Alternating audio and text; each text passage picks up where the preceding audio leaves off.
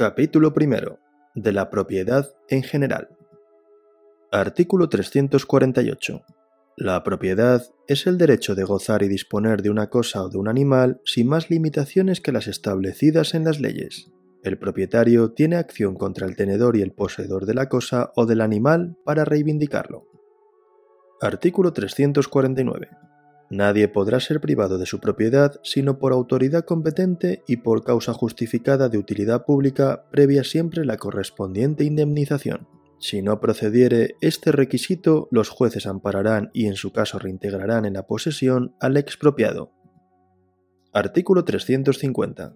El propietario de un terreno es dueño de su superficie y de lo que está debajo de ella, y puede hacer en él las obras, plantaciones y excavaciones que le convengan, salvas las servidumbres y con sujeción a lo dispuesto en las leyes sobre minas y aguas y en los reglamentos de policía. Artículo 351. El tesoro oculto pertenece al dueño del terreno en que se hallare, sin embargo, cuando fuere hecho el descubrimiento en propiedad ajena o del Estado y por casualidad, la mitad se aplicará al descubridor. Si los efectos descubiertos fueren interesantes para las ciencias o las artes, podrá el Estado adquirirlos por su justo precio que se distribuirá en conformidad a lo declarado.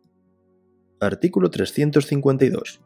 Se entiende por tesoro, para los efectos de la ley, el depósito oculto e ignorado de dinero, alhajas u otros objetos preciosos cuya legítima pertenencia no conste.